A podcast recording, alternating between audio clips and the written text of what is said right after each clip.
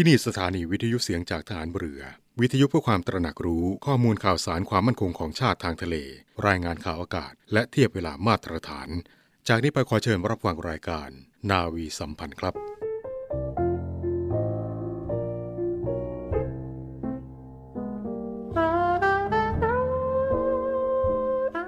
ความเจริญของคนทั้งหลาย ย่อมเกิดมาจากประพฤติชอบ และการหาเลี้ยงชีพชอบเป็นหลักสำคัญ ผู้ที่จะสามารถประพฤติชอบ และหาเลี้ยงชีพชอบได้ด้วยนั้น ย่อมจะมีทั้งวิชาความรู้ ทั้งหลักธรรมทางศาสนา เพราะสิ่งแรกเป็นปัจจัยสำคัญสำหรับใช้กระทำการทำงาน สิ่งหลังเป็นปัจจัยสำคัญสำหรับส่งเสริมความประพฤติ และการปฏิบัติงานให้ชอบ คือให้ถูกต้องและเป็นธรรม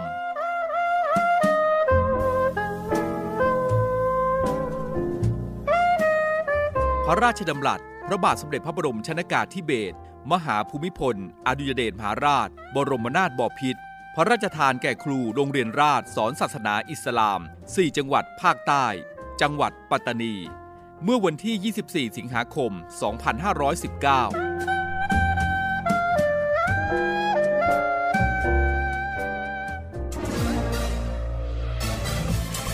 คุณกำลังฟังเสียงจากฐานเรือ ความเคลื่อนไหวในทะเลฟ้าฝั่งรับฟังได้ที่นี่เสียงจากทหารเรือ กับช่วงเวลาของรายการนาวีสัมพันธ์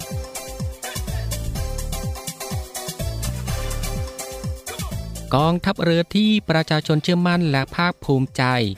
สวัสดีครับผู้ฟังที่เคารพรักทุกๆทท่านครับ ขอต้อนรับผู้ฟังเข้าสู่รายการนาวีสัมพันธ์นะครับ ในเช้าวันเสาร์ที่ 10 เดือนมิถุนายน ปีพุทธศักราช 2566 กับช่วงเช้าวันสบายๆ วันหยุดพักผ่อนนะครับที่คุณผู้ฟังสามารถติดตามรับฟังรายการนาวีสัมพันธ์ได้เป็นประจำทุกวัน ในเครือข่ายสถานีวิทยุเสียงจากทหารเรือทั่วประเทศ ทุกความเคลื่อนไหวในทะเลฟ้าฝั่งรับฟังได้ที่นี่ เสียงจากทหารเรือทั้ง 15 สถานีด้วยกันซึ่งก็ติดตามรับฟังในช่วงเวลา7นาฬิกา30 นาทีถึงเวลา8นาฬิกา สำหรับเช้าวันนี้มีผมพันจ่าเอกอินตานามยางอิน ดำเนินรายการเฉพาะกิจ แทนเรือเอกมนสิทธิ์สอนใจดีที่ติดภารกิจนะครับ ก่อนอื่นก็ต้องขอทักทายคุณผู้ฟังที่อยู่ทางบ้านกันด้วยนะครับ ในทุกพื้นที่และก็อยู่ในทุกภูมิภาค ที่ติดตามรับฟังรายการอยู่ในขณะนี้ ซึ่งทางรายการของเราก็ยังคงมีหลากหลายเรื่องราวนะครับ ที่จะได้นำมาบอกเล่า และก็ส่งมอบเรื่องราวดีๆ ให้คุณผู้ฟังได้ติดตามรับฟังกันเช่นเคย ซึ่งก็ควบคู่ไปกับการพักผ่อนการทำกิจกรรม การทำงาน หรือว่าการเดินทางสำหรับในเช้าของวันนี้ แล้วก็อย่าลืมนะครับในเรื่องของการรักษาสุขภาพของตัวเอง ให้ห่างไกลจากโรคภัยไข้เจ็บกันด้วยซึ่งทั้งนี้คุณผู้ฟังก็ยังสามารถติดตามรับฟังรายการได้หลากหลายช่องทางอีกด้วย ไม่ว่าจะเป็นการรับฟังทางหน้าปัดวิทยุ หรือว่าจะรับฟังทางเว็บไซต์ที่ www.voiceofnavy.com และก็อีกหนึ่งช่องทางครับ ที่รับฟังกันแบบสะดวกสบาย นั่นก็คือรับฟังทางแอปพลิเคชันเสียงจากทหารเรือ คุณฟังสะดวกแบบไหนก็คลิกเข้ามาติดตามรับฟังกันได้ครับ สำหรับในเช้าของวันนี้นะครับเรามาเริ่มที่เรื่องราวเกี่ยวกับสภาพอากาศก็แล้วกันนะครับ ก็จะเป็นการคาดหมายอากาศทั่วไป ระหว่างวันที่ 9 ถึงวันที่ 15 มิถุนายน 2566 ซึ่งในช่วงวันที่ 10 ถึงวันที่ 15 มิถุนายน 2566 ร่องมรสุมที่พาดผ่านภาคเหนือตอนบน และประเทศลาวตอนบนของประเทศไทย จะเลื่อนขึ้นไปพาดผ่านบริเวณประเทศเมียนมา และประเทศลาวตอนบน และเวียดนามตอนบน เข้าสู่ยอมความกดอากาศต่ำบริเวณอ่าวตังเกีย ในขณะที่มรสุมตะวันตกเฉียงใต้ที่กำลังค่อนข้างแรงที่พัดปกคลุมทะเลอันดามัน ประเทศไทยและอ่าวไทยจะมีกำลังอ่อนลง ลักษณะเช่นนี้ทำให้ประเทศไทยตอนบนมีฝนลดลง แต่ยังคงทำให้ด้านรับมรสุมในภาคเหนือ ภาคกลาง ภาคตะวันออก และภาคใต้ฝั่งตะวันตกมีฝนตกหนักบางแห่ง สำหรับในช่วงวันที่ 9 ถึงวันที่ 11 มิถุนายน 2566 คลื่นลมบริเวณทะเลอันดามันตอนบนมีกำลังค่อนข้างแรง โดยมีคลื่นสูง 2-3 เมตร บริเวณที่มีฝนฟ้าขนองคลื่นสูงมากกว่า 3 เมตร ส่วนคลื่นลมบริเวณทะเลอันดามันตอนล่าง และบริเวณอ่าวไทยตอนบน มีกำลังปานกลาง โดยมีคลื่นสูงประมาณ 2 เมตร บริเวณที่มีฝนฟ้าขนองคลื่นสูงประมาณ 2 เมตร ส่วนในช่วงวันที่ 12 ถึงวันที่ 15 มิถุนายน 2566 คลื่นลมบริเวณทะเลอันดามันตอนล่างและอ่าวไทยจะมีกำลังอ่อนลง โดยทะเลอันดามันตอนบนมีคลื่นสูงประมาณ 2 เมตร บริเวณที่มีฝนฟ้าขนองคลื่นสูงมากกว่า 2 เมตร ส่วนบริเวณทะเลอันดามันตอนล่าง และบริเวณอ่าวไทยตอนบน มีคลื่นสูง 1-2 เมตร บริเวณที่มีฝนฟ้าขนองคลื่นสูงประมาณ 2 เมตรครับ และมาถึงข้อควรระวังนะครับคุณผู้ฟังครับ ก็ขอให้ประชาชนบริเวณประเทศไทย ระวังอันตรายจากฝนตกหนักและฝนตกสะสมตลอดช่วงสำหรับชาวเรือบริเวณทะเลอันดามันและอ่าวไทย ควรเดินเรือด้วยความระมัดระวัง และหลีกเลี่ยงการเดินเรือในบริเวณที่มีฝนฟ้าขนอง ส่วนเรือเล็กบริเวณทะเลอันดามันตอนบน ควรงดออกจากฝั่ง จนถึงวันที่ 11 มิถุนายน 2566 ครับ คุณผู้ฟังครับมาต่อด้วยเรื่องราวที่เกี่ยวกับผู้ช่วยผู้บัญชาการฐานเรือเป็นประธานในพิธีไหว้ครูดนตรี และนาฏศิลป์ประจำปี 2566 ซึ่งเมื่อวันที่ 8 มิถุนายน 2566 ที่ผ่านมาพลเรือเอกสุวินแจ้งยอดสุข ผู้ช่วยผู้บัญชาการฐานเรือ ผู้แทนผู้บัญชาการฐานเรือ เป็นประธานในพิธีไหว้ครูดนตรี และนาฏศิลป์ประจำปี 2566 ณ กองดุริยางทหารเรือ ฐานทัพเรือกรุงเทพ ถนนอิสรภาพ เขตบางกอกน้อย กรุงเทพมหานคร ซึ่งสำหรับพิธีไหว้ครูดนตรีของกองดุริยางทหารเรือนั้น ปรากฏตามหลักฐานว่าเริ่มมีขึ้นเมื่อปีพุทธศักราช 2446 โดยจอมพลเรือสมเด็จพระเจ้าบรมวงศ์เธอ เจ้าฟ้าบริพัตรสุขุมพันธ์ กรมพระนครสวรรค์บรพินิษอดีตเสนาบดีกระทรวงทหารเรือ ส่งเริ่มพิธี และพระยาประสานดุริยศัพท์ เป็นผู้อ่านองค์การนำไหว้ครูนับจากนั้นเป็นต้นมากองดุริยางทหารเรือ ได้ถือปฏิบัติสืบต่อกันมาจนถึงปัจจุบันครับ ทั้งนี้ทางกองดุริยางทหารเรือฐานทัพเรือกรุงเทพ ได้จัดพิธีไหว้ครูขึ้นเป็นประจำทุกปี ในวันพฤหัสบดีที่ตรงหรือว่า ใกล้เคียงกับวันที่ 10 มิถุนายน ซึ่งเป็นวันคล้ายวันสถาปนากองดุริยางค์ทหารเรือ และหลังจากที่ได้รับการปรับปรุงอัตรากำลังพลเพิ่มเติม โดยได้มีอัตราชุดการแสดงและนาฏศิลป์ขึ้นเมื่อปีพุทธศักราช 2531 การไหว้ครูดนตรีจึงได้เปลี่ยนมาเป็นไหว้ครูดนตรีและนาฏศิลป์นะครับ โดยพิธีไหว้ครูดนตรีและนาฏศิลป์ ถือเป็นพิธีสำคัญและศักดิ์สิทธิ์ของบรรดาศิลปิน จัดขึ้นเพื่อเป็นการแสดงความกตัญญูกตเวทีต่อครูอาจารย์ ซึ่งได้ประสิทธิ์ประสาทวิชาความรู้ให้แก่บรรดาศิษย์ที่มีอาชีพทางด้านศิลปะ ได้มีโอกาสกราบไหว้บูชาครูอาจารย์ และสำหรับศิษย์ใหม่หรือว่า ผู้ที่ยังไม่เคยได้กระทำพิธีไหว้ครู เข้ากระทำพิธีครอบครูนะครับ ซึ่งจะถือว่าครูอาจารย์ จะช่วยดลจิตใจและเป็นกำลังใจให้เจริญก้าวหน้าในการดนตรี และนอกจากนี้ครับยังเป็นการรักษาประเพณีอันเป็นวัฒนธรรมอันดีของศิลปินไทยทำให้ศิลปินได้พบปะสังสรรค์เป็นการเสริมสร้างความสามัคคี ระหว่างบรรดาเหล่าศิลปินให้แน่นแฟนยิ่งขึ้น และสำหรับในโอกาสพิธีไหว้ครูดนตรีและนาฏศิลป์มีครู อาจารย์ ข้าราชการกองทัพเรือสิทธิ์เก่ากองดุริยางทหารเรือ และก็ผู้ที่สนใจ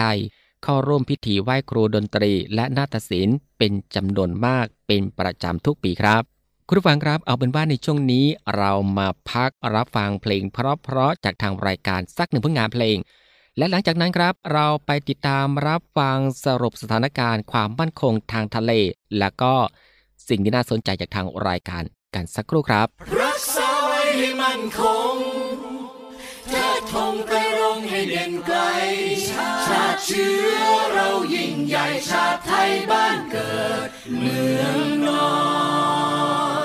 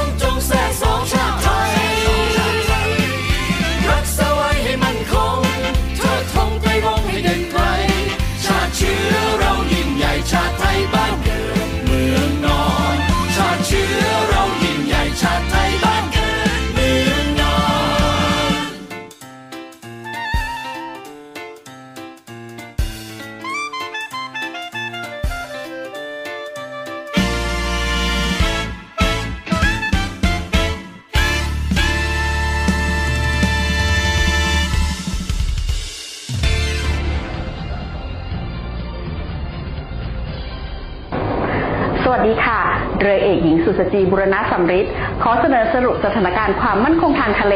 ประจำวันที่ 6 มิถุนายน 2566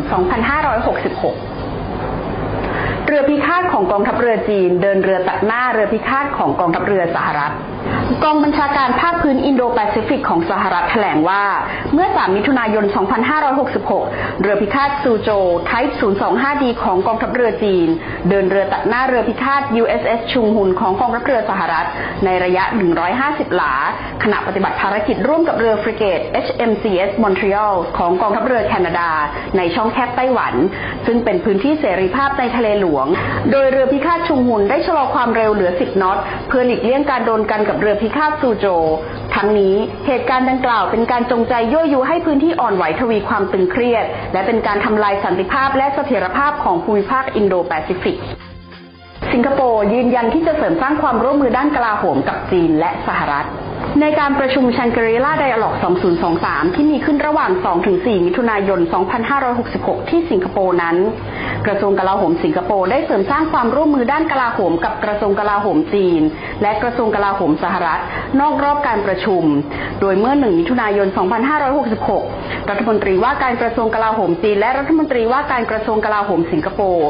เป็นประธานร่วมในการประชุมสิงคโปร์ China Defense Ministers Dialogue และผู้แทนกระทรวงกลาโหมทั้งสองฝ่าย ได้ลงนามบันทึกความเข้าใจว่าด้วยการจัดตั้งสายด่วนทางทหารระหว่างกัน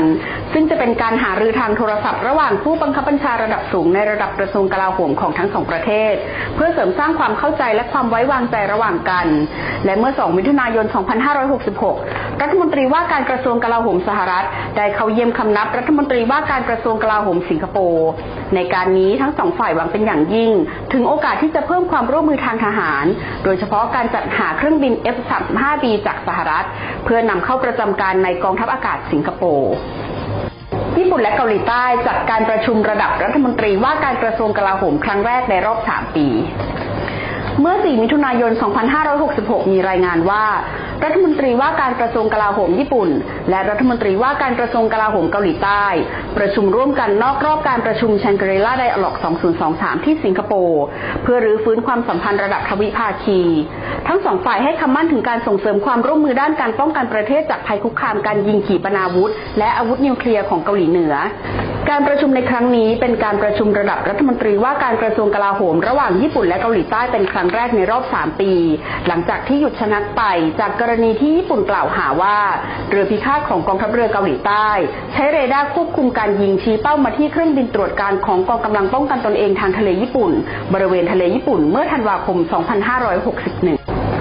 านสามารถติดตามข่าวสารเพิ่มเติมได้ที่ เว็บไซต์กรมข่าวทหารเรือ www.n2.navy.mi.th สำหรับบุคลากรกองทัพเรือ ท่านสามารถติดตามข่าวสารเพิ่มเติมได้ที่ ระบบสารสนเทศด้านการข่าวของวทร หรือระบบไนซ์สุดท้ายนี้ขอให้ทุกท่านรักษาสุขภาพหมั่นล้างมือ สวมหน้ากากอนามัย และอย่าลืมเว้นระยะห่างทางสังคมนะคะสำหรับวันนี้ สวัสดีค่ะ การออกไปเที่ยวคือการออกไปรับสิ่งดีๆ แต่วันนี้เราอยากชวนคุณเปลี่ยนมาเที่ยวเชิงอนุรักษ์ การเที่ยวที่คุณจะได้เป็นทั้งผู้รับและผู้ให้ ไปรับพลังจากธรรมชาติ แล้วให้คืนความอุดมสมบูรณ์ ไปรับความรู้จากวัฒนธรรม แล้วให้การดูแลไม่ไปทำลาย ไปรับความสนุกจากชุมชน แล้วให้รายได้ช่วยกระตุ้นเศรษฐกิจ หันมาเที่ยวเชิงอนุรักษ์ เที่ยว โดยคำนึงถึงธรรมชาติ วัฒนธรรม และชุมชน แล้วการเที่ยวเมืองไทยจะ Amazing ยิ่งกว่าเดิม ศูนย์อำนวยการรักษาผลประโยชน์ของชาติทางทะเลหรือสอนชน เป็นนกลไกศูนย์กลางบูรณาการการปฏิบัติการร่วมกับ 7 หน่วยงานประกอบด้วย กองทัพเรือ กรมเจ้าท่า กรมประมง กรมสุรากากรกรมทรัพยากรทางทะเลและชายฝั่งตำรวจน้ำและกรมสวัสดิการและคุ้มครองแรงงาน มาร่วมเป็นส่วนหนึ่งในการพิทักษ์รักษาผลประโยชน์ของชาติทางทะเล หรือประโยชน์อื่นใดในเขตทางทะเล ไม่ว่าโดยตรงหรือโดยอ้อม เพื่อความมั่นคง มั่งคั่ง และยั่งยืนของประเทศชาติและประชาชน พบเห็นเหตุด่วนเหตุร้ายภัยทางทะเล โทร 1465 สายด่วนสอนชน 1465 สายด่วนสอนชน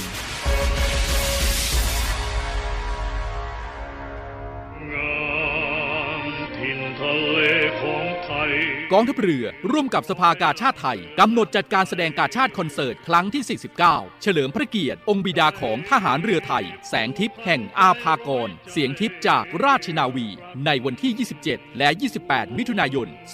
2566 เวลา 19นาฬิกา30 นาทีณศูนย์วัฒนธรรมแห่งประเทศไทย ขอเชิญชมการแสดงและร่วมสมทบทุน โดยเสด็จพระราชกุศล บำรุงสภากาชาติไทย โดยโอนเงินผ่านบัญชี ธนาคารทหารไทย ธนาชาติ บัญชีเลขที่ 115ขีด1ขีด07541ขีด1ชื่อบัญชี กาชาติคอนเสิร์ตครั้งที่ 49 ผู้บริจาคสามารถนำใบเสร็จรับเงินไปลดหย่อนภาษีได้ สอบถามรายละเอียดเพิ่มเติมได้ที่ กรมการเงินทหารเรือ 02475 5683 เราช่วยกาชาติ กาชาติช่วยเรา และในวันที่ 14 มิถุนายน 2566 นะครับ กองทัพเรือกำหนดจัดการแถลงข่าว การจัดการแสดงกาชาติคอนเสิร์ตครั้งที่ 49 ปี 2566 เธอพระเกียรติองค์บิดาของทหารเรือไทย แสงทิพย์แห่งอาภากร เสียงทิพย์จากราชนาวี ในวันพุธที่ 14 มิถุนายน 2566 เวลา 10นาฬิกา10 นาทีณห้องเจ้าพระยา หอประชุมกองทัพเรือ โดยมีผู้เข้าร่วมแถลงข่าวนะครับก็ประกอบไปด้วยพลเรือเอกเชิงชายชมเชิงแพทย์ ผู้บัญชาการฐานเรือ นายเดชบุญนาคเลขาธิการสภากาชาติไทยพลเรือโทชัดชายทองสะอาด รองเสนาธิการทหารเรือ สายงานจิตการพลเรือน ในฐานะประธานคณะกรรมการเตรียมการจัดการแสดงการชาติคอนเสิร์ต ผู้แทนกรมส่งเสริมวัฒนธรรม กระทรวงวัฒนธรรม และนาวเอกพลิติธรสุมิตร ผู้บังคับกองดุริยางทหารเรือฐานทัพเรือกรุงเทพ ซึ่งทั้งนี้ครับ การจัดการแสดงการชาติคอนเสิร์ตครั้งที่ 49เป็นการแสดงจากวงซิมโฟนีออเคสตราดุริยางราชนาวี ขับร้องโดยนักร้องจากดุริยางราชนาวีนะครับซึ่งก็ร่วมกับศิลปินรับเชิญมากมายกันเลยทีเดียวครับ อาทิเช่น เบิร์ตธงชัย แม็กอินไต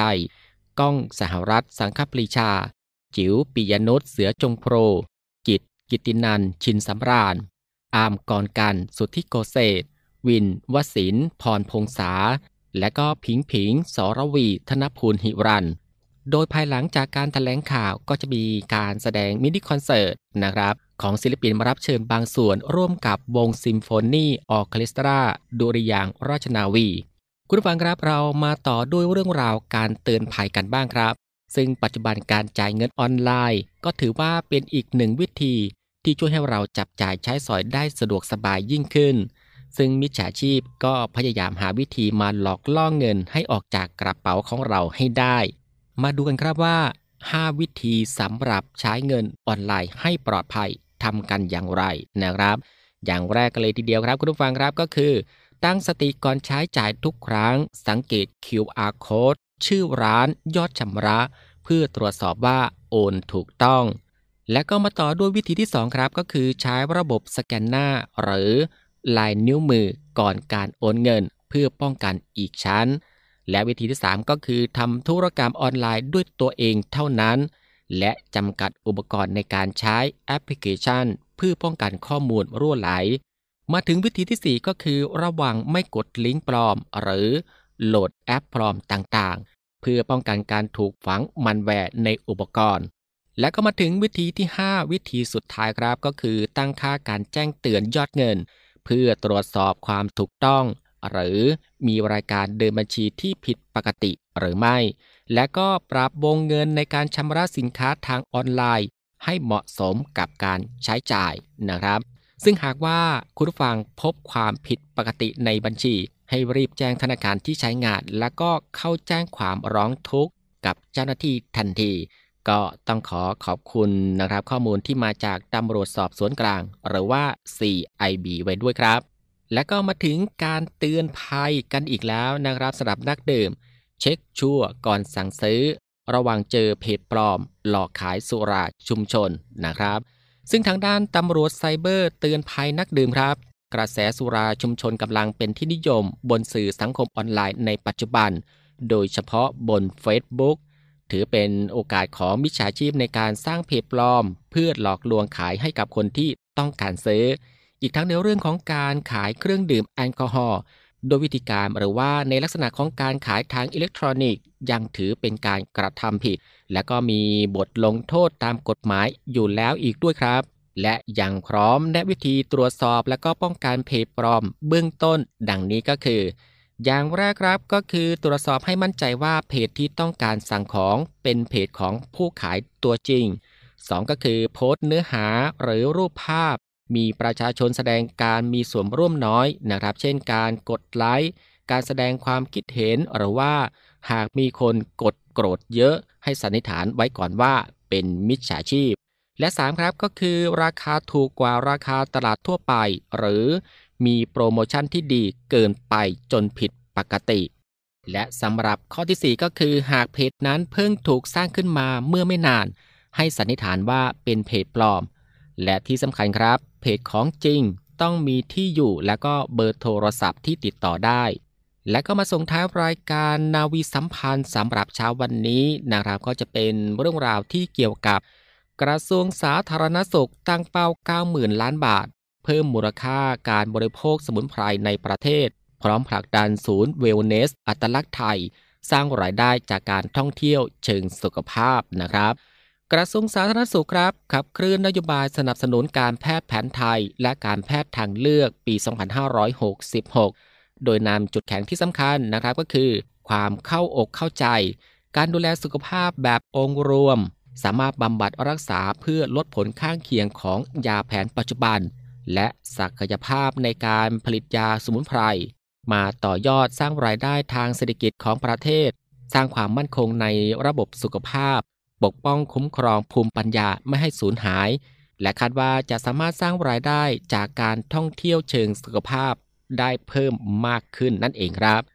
ซึ่งสำหรับการดำเนินงานนั้นนะครับก็จะเน้น 3 ประเด็นด้วยกันก็คือ 1. สร้างความเชื่อมั่น และก็พัฒนาระบบบริการสุขภาพ ในกลุ่มอาการปวดเรื้อรัง และนอนไม่หลับฟื้นฟูสมรรถภาพผู้ป่วยระยะกลาง และการลดอันตรายจากยาเสพติด 2. ก็คือบริหารจัดการโรงงาน GMP ในเขตสุขภาพ ปัจจุบันมีโรงพยาบาลที่ผลิตยาสมุนไพร 61 แห่ง ผ่านมาตรฐาน GMP 45 แห่ง และอยู่ระหว่างพัฒนาอีก 7 แห่งครับ 3 ก็คือขับเคลื่อนศูนย์เวลเนสอัตลักษณ์ไทย เพื่อดึงดูดนักท่องเที่ยว มีสถานประกอบการขอการรับรองเป็นศูนย์เวลเนส570 แห่ง ได้รับการรับรองแล้ว 160 แห่งด้วยกัน และก็มีแผนงานระยะ 5 ปีครับ ก็คือตั้งแต่ปี 2566 ถึงปี 2570 มีเป้าหมายก็คือ อย่างแรกนะครับก็คือประชาชนเชื่อมั่น โดยมีการดูแลสุขภาพตนเองเมื่อเจ็บป่วยด้วยยาสมุนไพรเพิ่มจาก 1.48%เป็น 15%และก็อย่างที่ 2 ก็คือบริการเป็นเลิศนะครับ โดยมีการเลือกใช้บริการแพทย์แผนไทย และการแพทย์ทางเลือก เมื่อเจ็บป่วยเพิ่มจาก 4.58%เป็น 20%อย่างที่ 3 ครับก็คือภูมิปัญญาสร้างคุณค่า โดยมีการบริโภคสมุนไพรในประเทศเพิ่มขึ้นเป็น 90,000 ล้านบาท และก็เป็นหนึ่งใน 3 ของเอเชียภายในปี 2570 นะครับ คุณผู้ฟังครับ นี่ก็คือทุกๆเรื่องราวในทุกช่วงของทางรายการ ที่ได้นำมาบอกเล่าให้คุณผู้ฟังได้ติดตามรับฟังในรายการนาวีสัมพันธ์ของเช้าวันนี้ และมาถึงตรงนี้รายการนาวีสัมพันธ์เช้านี้ก็ได้หมดเวลาลงแล้วนะครับ ติดตามรับฟังรายการของเราได้ใหม่ในเช้าของวันต่อไป ก็ตั้งแต่เวลา7นาฬิกา30 นาทีถึงเวลา 8 นาฬิกาสำหรับเช้านี้ผมพันจาเอกอินตานามยางอิน พร้อมทั้งทีมงานนาวีสัมพันธ์ทุกคน ก็ต้องลาคุณผู้ฟังไปด้วยเวลาเพียงเท่านี้นะครับ ขอบพระคุณคุณผู้ฟังทุกๆทท่านที่ให้เกียรติตามรับฟัง ก็ขอให้คุณผู้ฟังนั้นโชคดีมีความสุขกันทุกๆทท่าน สวัสดีครับเที่ยวกันเถอะเราเศร้าไปทำไม จะรออะไรเที่ยวมัน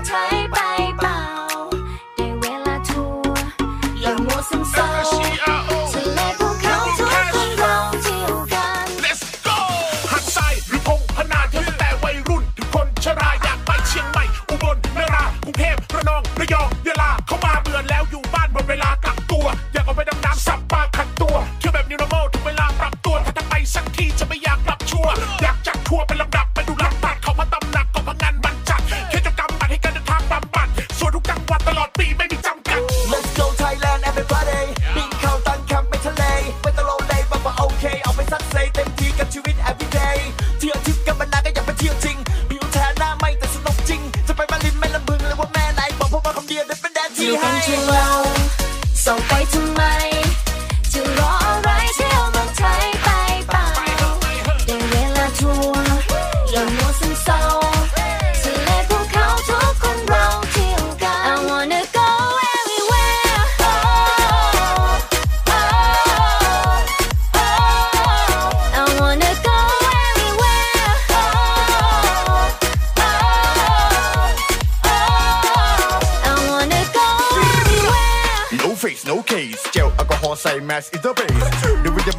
แต่เพื่อความปลอดภัยเดี๋ยวจะพาเธอไปสู่เว็บเทอะก็อ้วนก็อ้วนจะเซิร์ฟสเกตวิดดาวฮิวก็อ้วนดูกันแบบไม่ใช่สนุกกันแบบใหม่ๆเที่ยวใจแบบปลอดภัยไว้ก่อนยังชอบจะเก่งตัวไทยก็ทริปกันไปอย่ารอช้า